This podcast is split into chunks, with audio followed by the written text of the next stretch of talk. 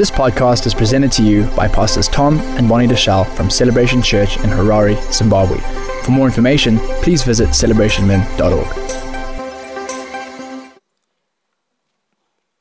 If you'll turn in your Bibles to Romans chapter 4, I would like to share a few things. Um, I'm a little bit nervous because it's not usual to, to address the congregation with Pastor Tom on front row. and, and my mother in law on the other side of the front row. So I, I am trying to make sure that I get my, my ducks in a row. Hallelujah. In Romans chapter 4, you know, years ago, I, I went to school, Marondera, in Bernard Mizeki College when I did my, fifth, my Form 5 and Form 6. And when I was in Form 5, I think it's around 1985, I, I found a place where I could go and study and pray. At the back of the Anglican Church at Bernard Mizeki College, they had a room which we converted into a library. So I would uh, go every Wednesday and I would take time to pray and I would study and I would pray. So while I was uh, studying a book by uh, a gentleman, a missionary called David Brainerd, I read a statement that he wrote, and this is what he said. He said, Lord, I long to be a flame of fire, continually glowing in the divine service and in building up Christ's kingdom to my last and dying breath. I long to be a flame continually burning in your service. And that really impacted me. I thought a flame continually burning in the Lord's service. And I thought, this is the kind of thing I would like to do. This is what I would like to be known for. And while I was meditating and thinking around that, I was also reading one of the 20th century foremost spokesmen for revivalism, uh, Leonard Ravenhill. And he was talking about the, that in the last days, God is going to bring an end time harvest of souls. And when I was thinking about these two concepts, I felt like God whispered into my ear that He wanted me to be part of the end time strategic financiers of that end time harvest. And I, I felt oh, now I see the place where I would serve God and what I would do. And this is way back in 1984. And I've prayed this prayer, Lord, make me a flame continually glowing in your service, that I may be about building Christ's kingdom to my last and dying breath. I've prayed long, I've fasted around it, I've structured things, and I have, eh, I've walked a journey where I thought sometimes I got so close that I thought, now I'm getting into that which God has called me into. And sometimes when I got so close, I realized I was close but far. And I have seen things, I've uh, gotten into some success where I thought, now I am really there. And sometimes I've seen mirages and I thought, oh, this is it, I'm almost grab it.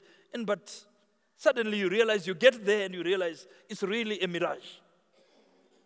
And I'd often wondered and said, Lord, if there's an agency about this end time harvest, if there's an agency in terms of financing this end time harvest, why does it take so long for me to get into that which I think you have called me to?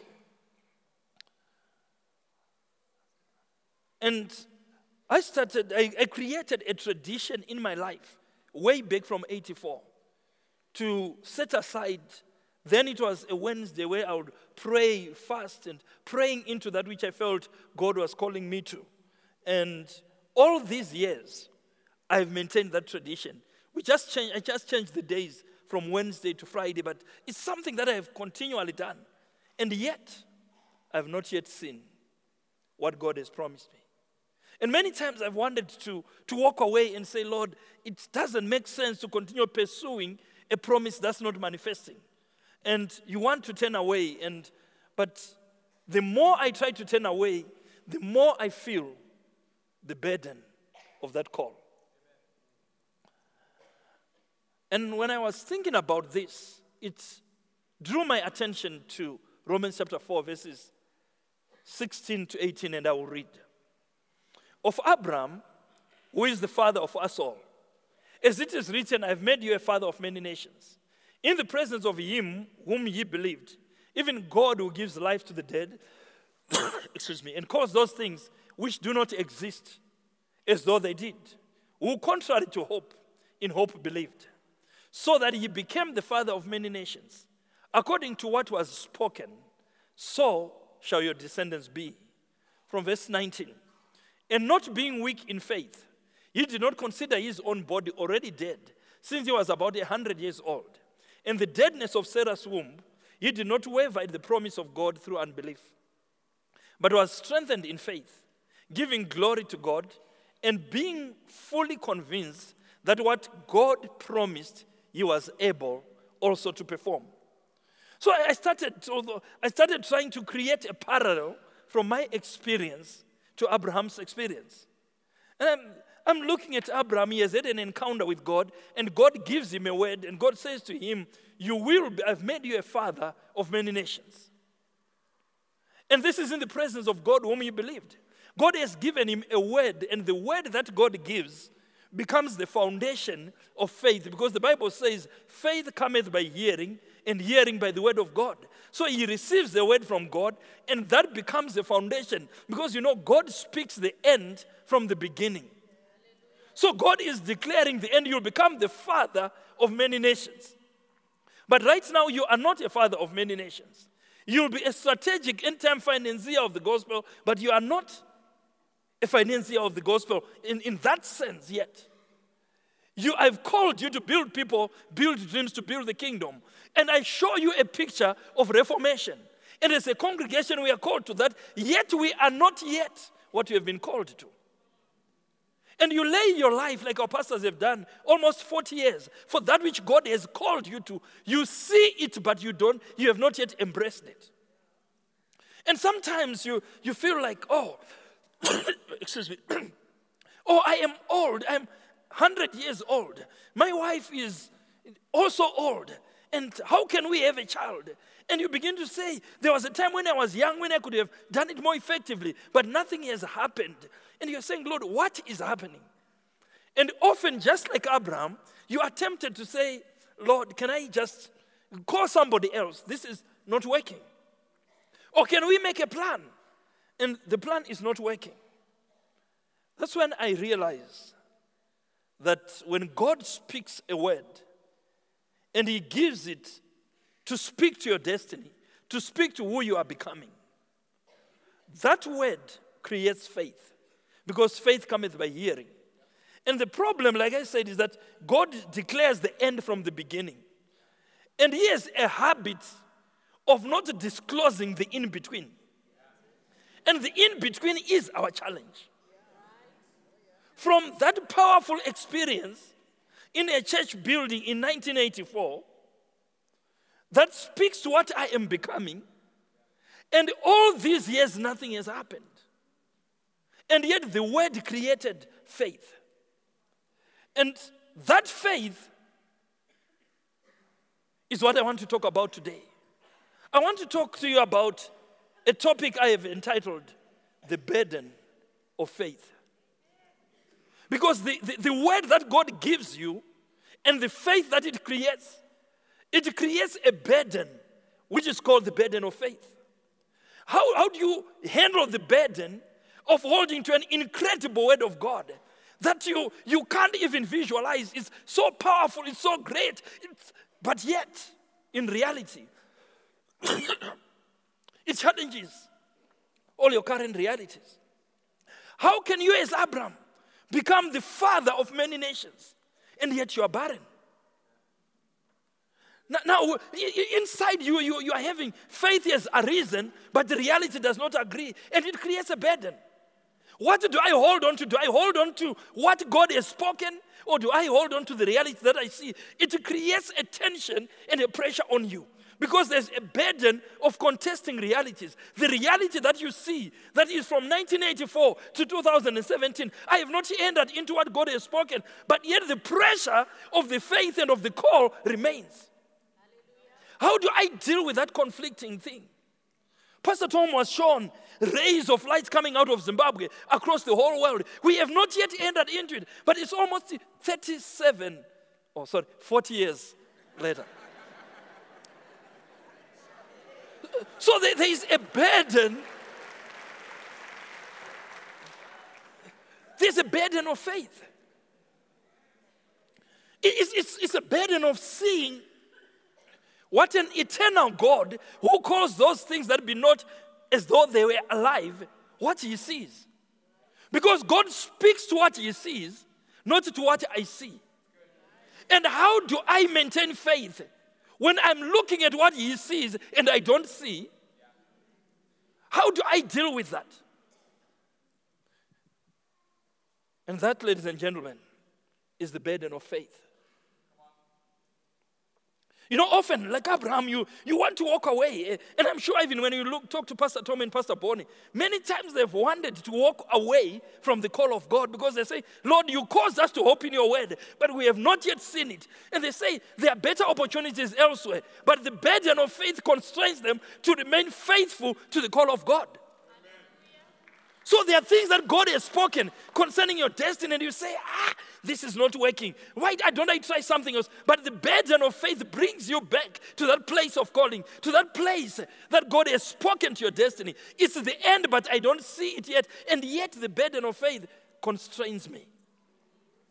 So it causes you to choose to consider certain realities and you look at them and they are contrary to the promise, and you say, I would rather choose the promise of God than the realities I see. The Bible says in Hebrews chapter 11, it speaks of Sarah, and it says, Sarah, when with her womb already dead, God promised her a seed, and Sarah judged God faithful. When I look at that scripture, what it means to me is Sarah is seated there and she's thinking, God has made this promise. He has told me the end while this is the beginning. But I look at the reality of my womb and I realize that this is not working. And I now need to make a judgment say, do I go with what I see or do I go with the word of God? So Sarah judges God faithful. She judges that I will commit to what God is saying, I'll commit to what God is doing, even though the realities that I experience are not in conformity to what God is saying. Now, the burden of faith is this when you hold on to that which God has spoken, which is contrary to current realities, people will deem you to be unrealistic. How can you spend your life for something that is not happening? How can you hold on to something that does not seem like it's manifesting? And people may begin to think you are in denial. And yet, the burden of faith does not allow you to walk away from the promise that God declared in the beginning.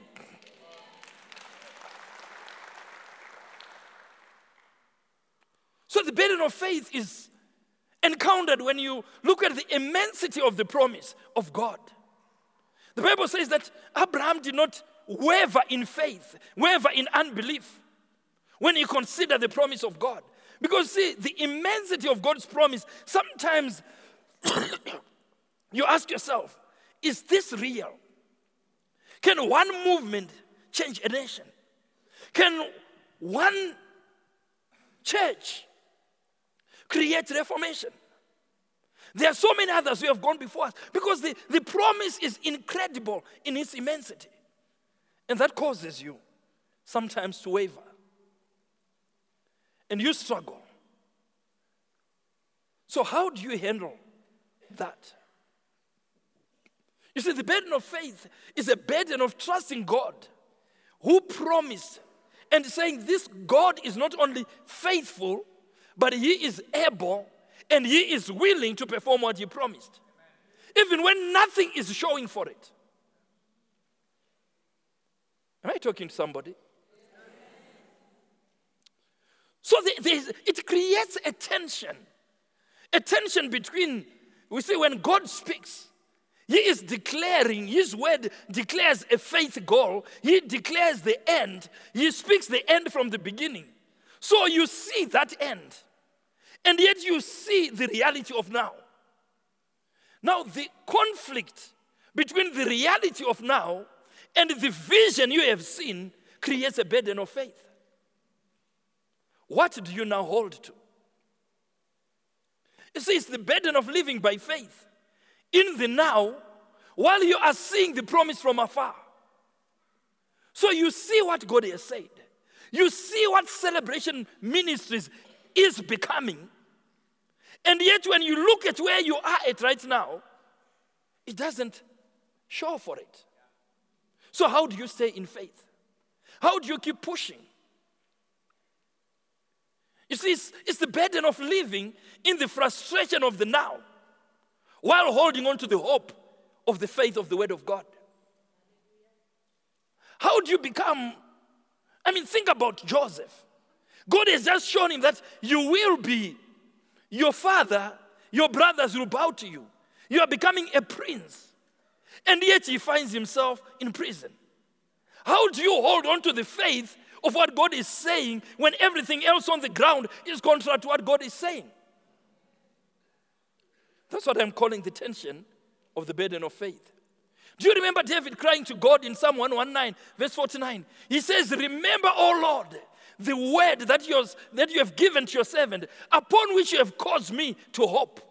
You have given me a word, and I hope on that word. But you see, when he says, Remember, oh Lord, it's because the reality around him is contrary to that word. So he's saying, Has God forgotten the word in which he has caused me to hope? He has given me a mandate. He has given us as a movement a mandate of reformation, and we are pursuing it. And sometimes we don't feel our influence, we don't feel our impact. And we are saying, Lord, we have poured our lives, we have poured our prayers, we have poured our resources, but we don't see any anything. Remember, oh Lord my God, the word in which you have caused me to hope. That, that's the burden of faith. Hallelujah. Hebrews chapter 11. I'll read verses 13 and 15. Verse 18 says this Hebrews chapter 11. These all died in faith not having received the promises, but having seen them afar off, and were assured of them, and embraced them, and confessed that they were strangers and pilgrims on earth. And verse 15, and truly, if they had called to mind the country from which they had come out, they would have had an opportunity to return. These all died in faith not having received the promises. That's the burden of faith. They embraced the promises, they saw the promises afar off, committed themselves to the promises, even though there was contrary evidence even though there was nothing to show for it, but they held on to the promises. They held on to the hope of what God is saying. You know, there are some things that God has spoken to our lives that may not necessarily be fulfilled in our own lifetimes. And yet they will still come to pass because God is no liar. What He has said, it will happen. So I'm talking about a faith that holds on tenaciously. A faith that says, it doesn't matter how long it takes, I'm going to remain in the trenches. If we are going to make a difference for God, we are going to have to say, we will stay in the trenches, we will push in. The burden of faith does not allow us to let go. The burden of faith does not allow me to let go of the promise of God. I will keep trudging on, I'll keep trudging on. I may do it by faith, I may struggle, I may have to crawl, but I'll still push on until final victory.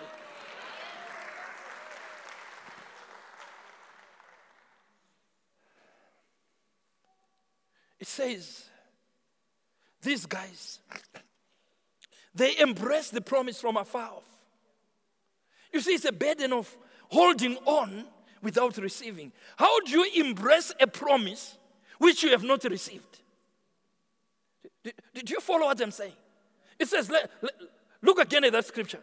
It says, These all died in faith, not having received the promise, but having seen them afar off were assured of them and embraced them. So they embraced them and yet did not receive. You follow what I'm saying? And that's the burden of faith. To say, faith says, hold on to what you have embraced, even if you have not yet received it.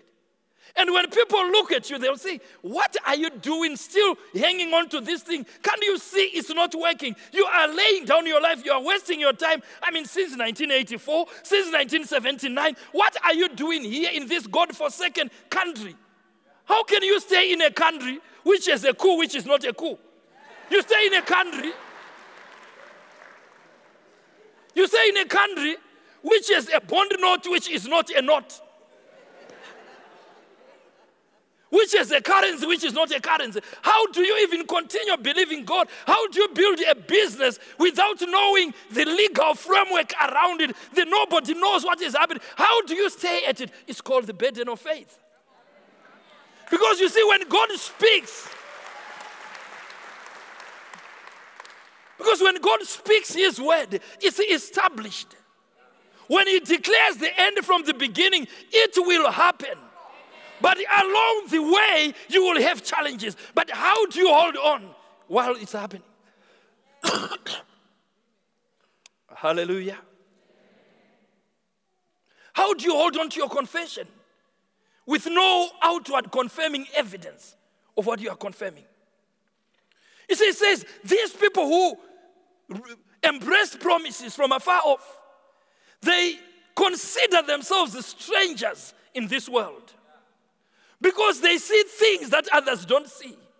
They are allies in this world. Hallelujah.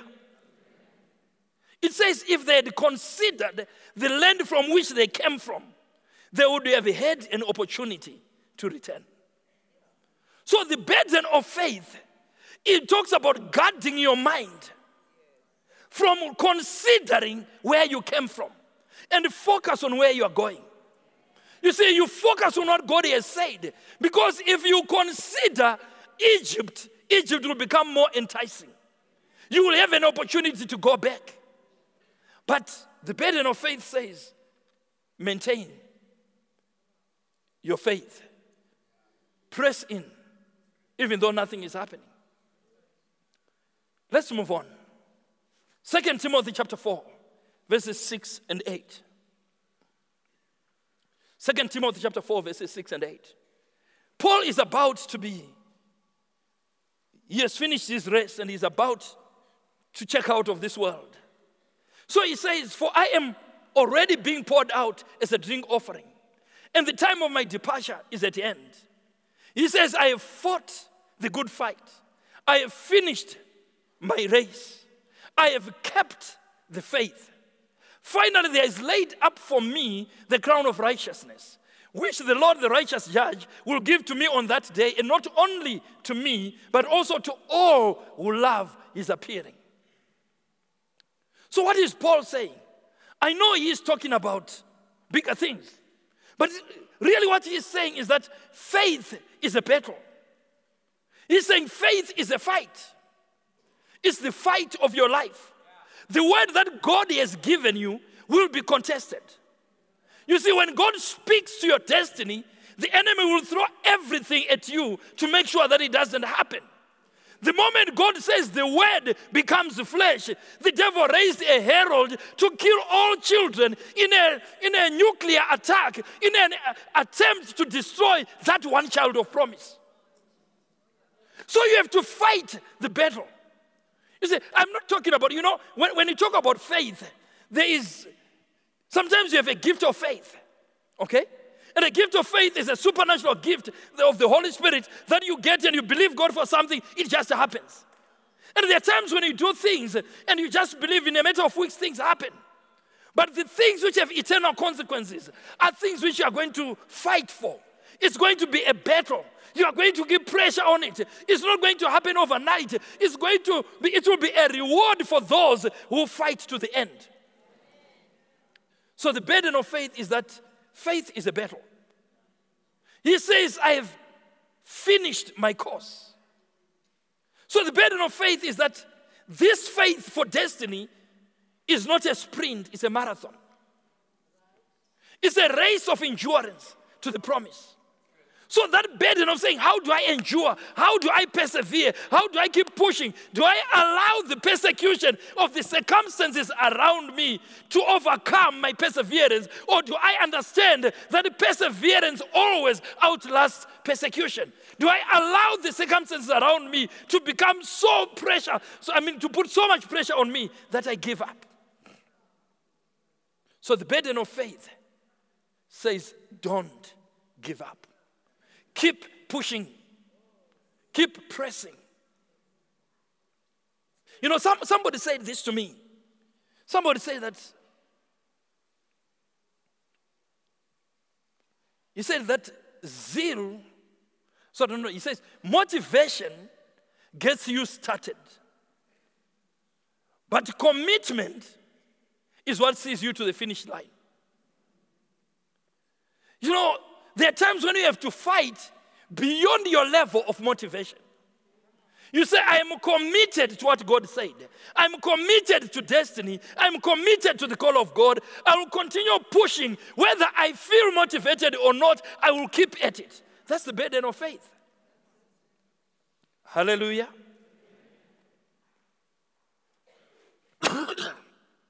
See, the burden of faith. You see, when Paul is talking here, he's talking about him finishing his race. He's looking at eternity. You see, the burden of faith talks about holding on to the promise of eternal life in the tyranny of the immediacy of the now. You see, the now puts an agency. What I do, do I do it with an eternal perspective or do I do it because of the agency of the now? When I think about financing the kingdom, you see, there are so many agent things that put pressure on my wallet. If I give in to the agency of the immediate and of the now, I lose my eternal perspective. And yet, faith says I should look to things which have eternal consequences and not yield to the agency of now. How do I maintain an eternal perspective in a temporal world? It was again David Brainerd, whom I quoted earlier, who said this. This guy was a missionary to the Ingas who gave his life in Southern America. He gave his life for the gospel. At one time, he said this I love to live on the brink of eternity. Think about it. I love to live on the brink of eternity because of the burden of faith. He did not count his life as anything. What is it that God has called you to beyond your sustenance, beyond your earning money?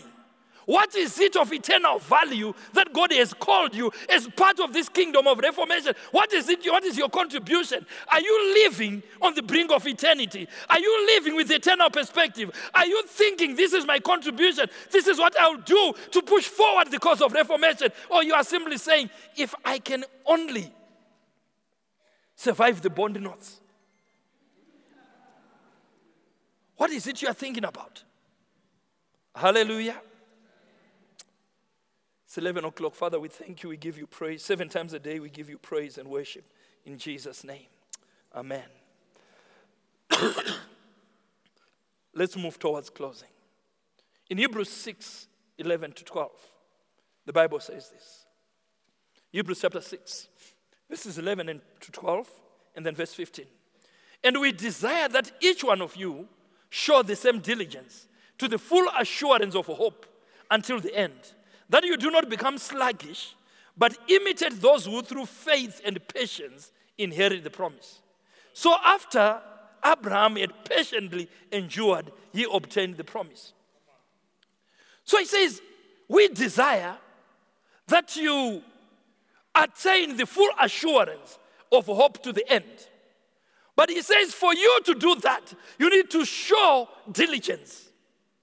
You see, many, t- many times as believers, we think that faith is a magic wand. I just believe God and abracadabra, it happens.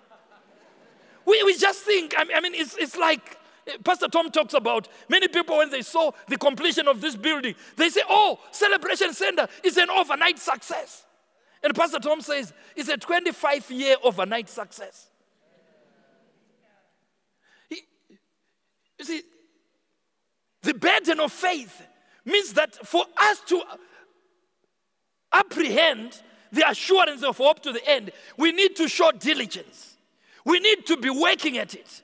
It's the burden of working hard to see the fulfillment of what God has spoken. It says you should not be sluggish. So it's easy to become lazy. And you say, ah, God said it. 1984, I remember I had an encounter with God. God said this. Whatever God says, it will happen. What will be, will be. That is being sluggish. If your mindset is whatever God said will just happen, it doesn't need my, my, my contribution, doesn't need me doing something, then you are being sluggish. But what God calls us to as a movement, what God calls you to as a person, you, you need to devote yourself to it. You need to be diligent. You need to work at it. You are not supposed to be sluggish and just say, whatever will be, will be. See, the burden of faith says that that you may imitate those who through faith and patience have inherited the promise. So it means that the burden of faith is patience. You will persevere. You have to endure to the end. You have to keep pressing on. You have to say, I am not giving up. I'm going to continue. I look at those who have gone before me and they encourage me.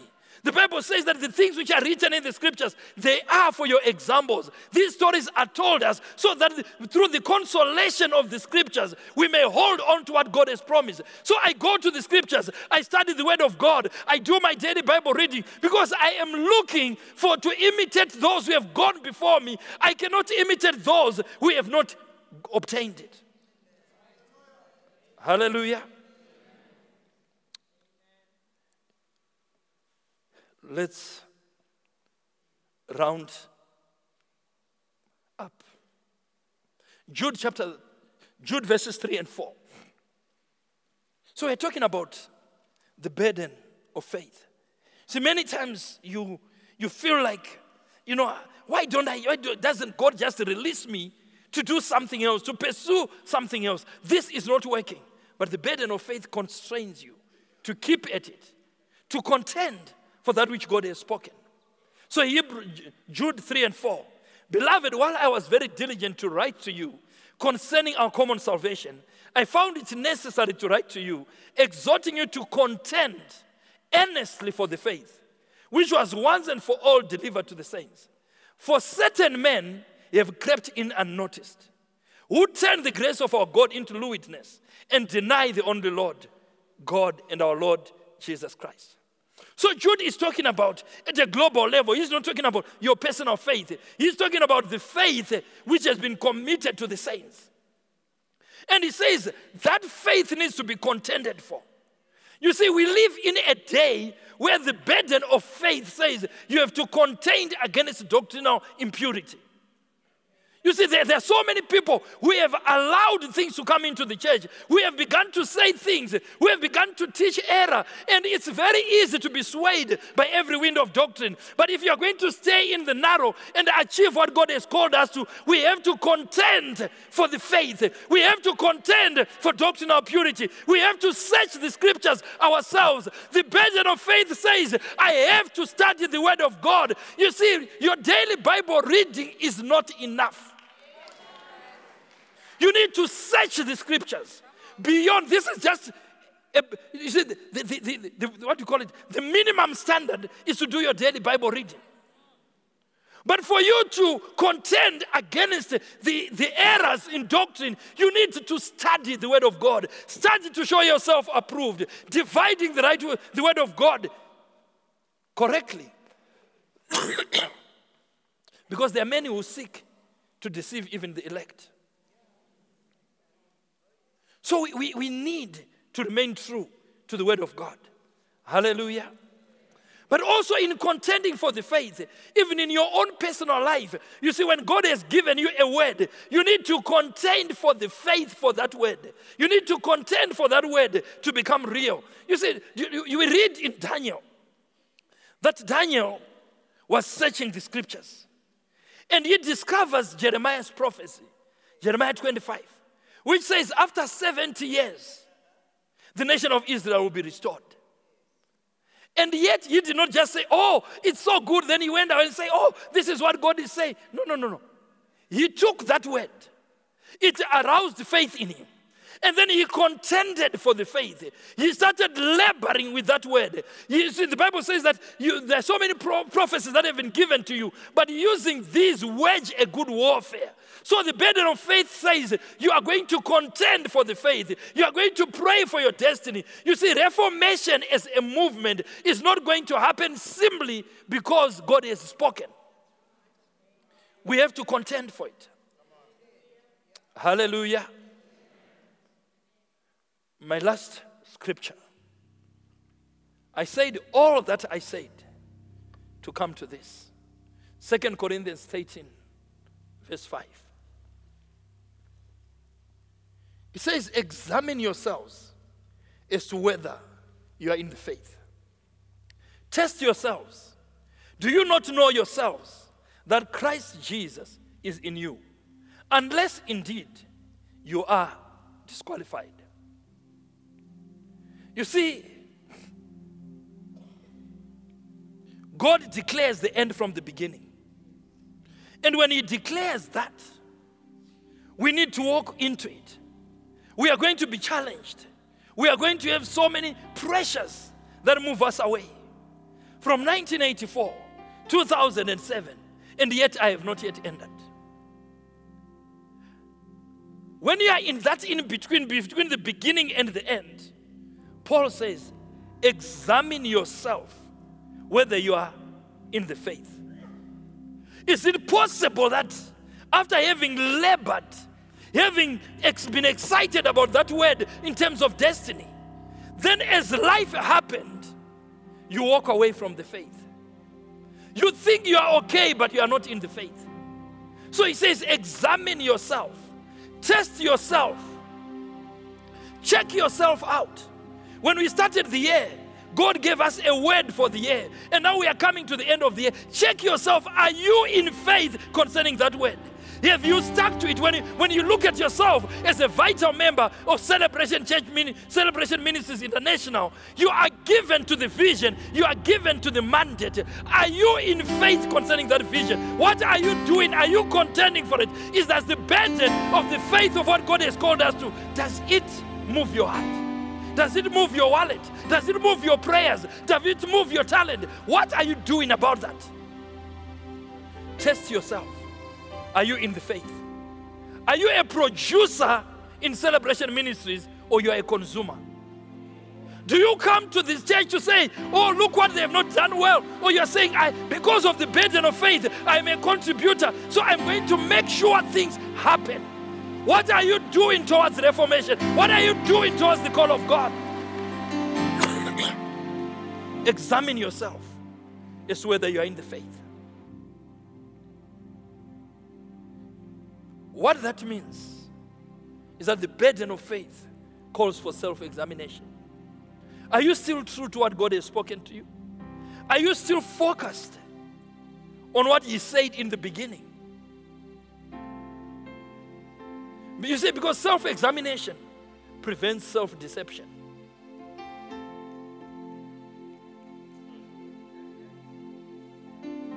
Self examination prevents self deception. If I don't examine myself, I can be here, I can even have a post and be in the ministry, but I have given up on the faith for the mandate that God has given us. I can still be acting but I've wandered away from the faith. Do you still believe that it is possible to build people and build dreams? Do you still believe that is a movement, the call that God has given us to transform lives and reform communities is doable? If you do, examine yourself whether you're still in the faith. What God showed you in the light are you still holding it in the darkness of the now? What is it that God has spoken to you about your life, about your destiny? Examine yourself. Are you still in the faith? or you are deceiving yourself that you are still pursuing that mandate when in reality, your finances don't show it, your prayers don't show it, your talent is not invested in what you are saying you are committed to.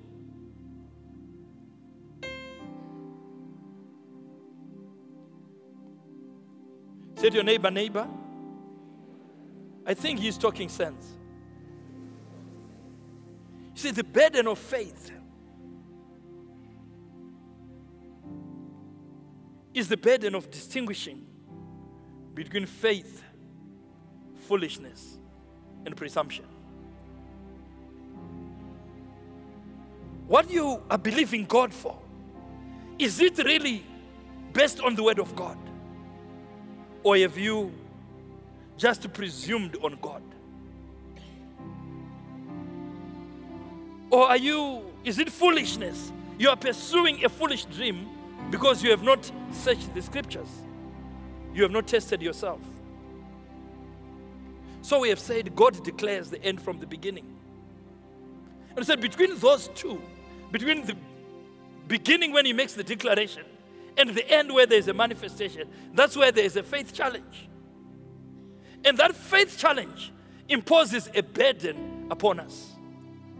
And in reality, what I'm calling the burden of faith is that we have a responsibility to ensure the realization of the promise.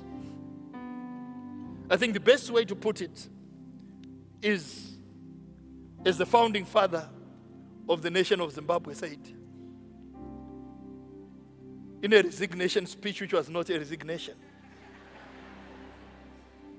When he said, he went in to Nebas.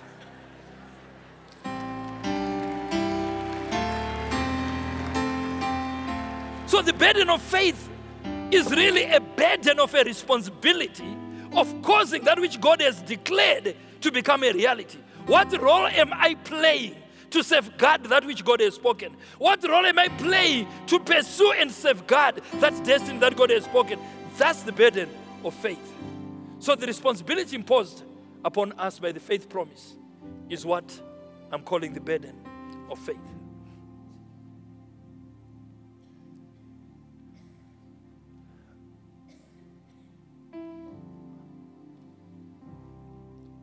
You know, this ministry is founded on a call that was given to a man. And that call was a call for reformation by building people, building dreams to build the kingdom. And that mandate is a marathon. It's not a sprint. It's not for the faint hearted. But I'm using that as a parable for your own life. What God has called you to is not a sprint, it's a marathon. But you see, I want us, before we go into an altar call, I want us to take just a few moments. I, I, I don't know, you, you know, God calls different people differently. But my, my understanding when I study the call on Pastor Tom Deuschle is that it's not a call just to a man, but it's a transgenerational call to a family. So when we, so it's a call that God has put on him, but which will move on through his generation, his generation through his seed. God speaks to Abraham and he says, Abraham and your seed. You, you understand what I'm talking about? So I'm saying this because I want us to pray for the Deuschles. They have given their lives to the call of God. They have not yet seen, they have seen some glimpses of what God has spoken. They have embraced it, and yet they have not received it. And the burden of faith sometimes puts pressure on them to say, Should we continue? Sometimes, as a family, they are hit by the enemy because the enemy is trying to distract them from that mandate. But today, I want to call this whole audience to just pr- cover this family in prayer, to protect them, to say the burden of faith within them will spare them on so that they are not discouraged by things that happen. They are not frustrated by the frustrations of the now, but they keep their eyes on the end that God has shown. Are, are we together? But as we are praying for them, you are sowing seed for your own destiny.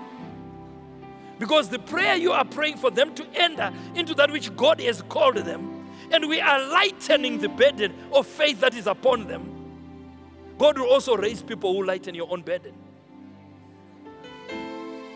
Hallelujah. So, Pastor, pastors, if you will allow me, can, can I please ask you and your family just come right here in front? We want to just, I will ask the whole audience to stand. And I'll ask a few of our pastors to just come around around them. We, we want to take just some three minutes to pray a hedge of protection over them. There's a burden, things happening in their lives that try to distract them from the call of God, that try to not even distract, but just to frustrate them. But they've, they've stayed the course. We want to pray that God will help them to see the manifestation of that which God showed them in the beginning. That whatever attacks of the enemy, they may be financial, they may be spiritual, they may be whatever, they don't take their eyes off. They embrace the promise and they walk into it. So, congregation, let's just go into battle to pray. We are really fighting for the very existence of our ministry. We are praying for the call of God over these servants of God. Father, in the name of Jesus, we thank you, my God, that you have spoken to your servants.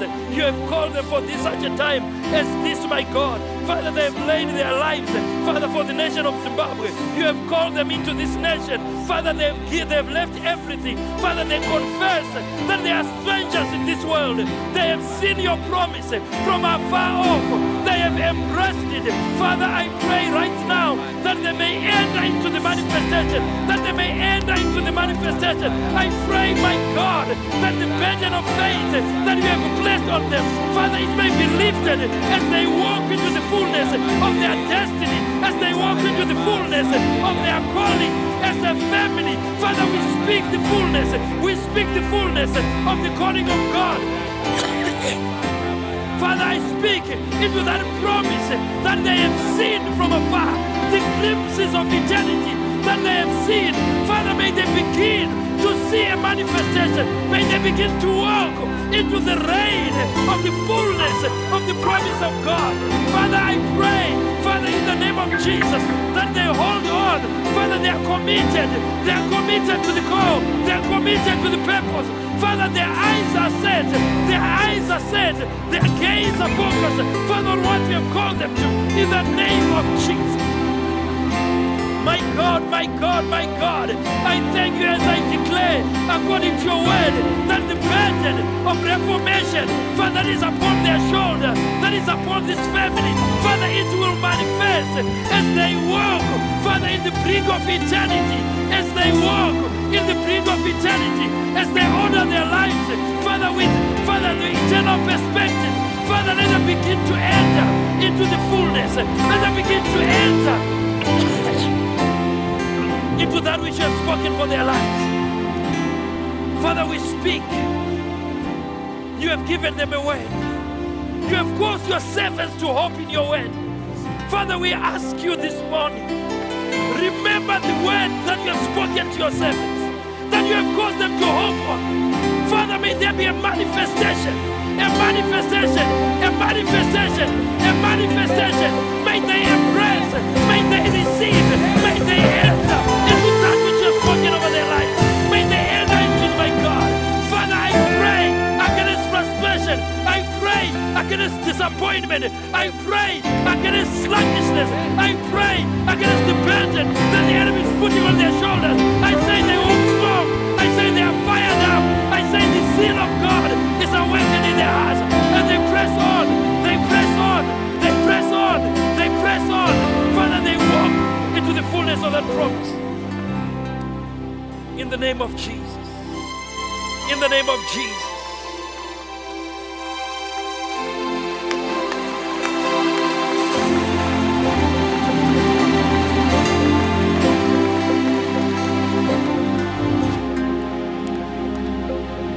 Father, as a congregation, we realize that this call that you have placed upon Pastor Tom and Pastor Paul is not a call for one generation.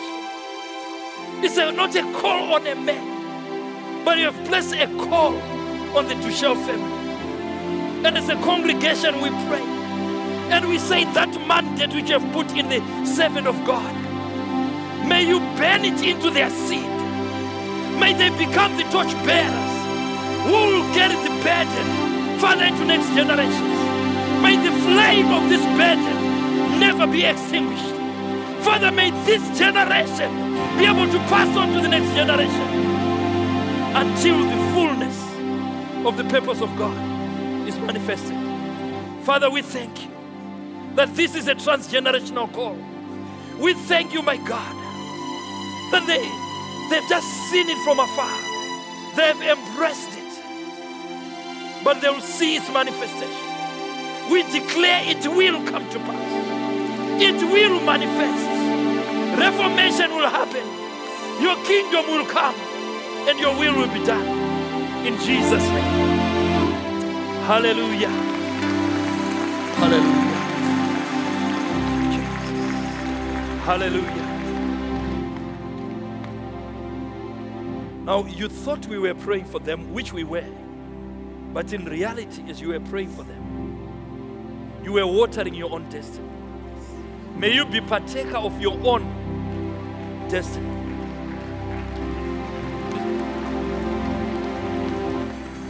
You see, the call upon our Father is a call to build people and to build dreams.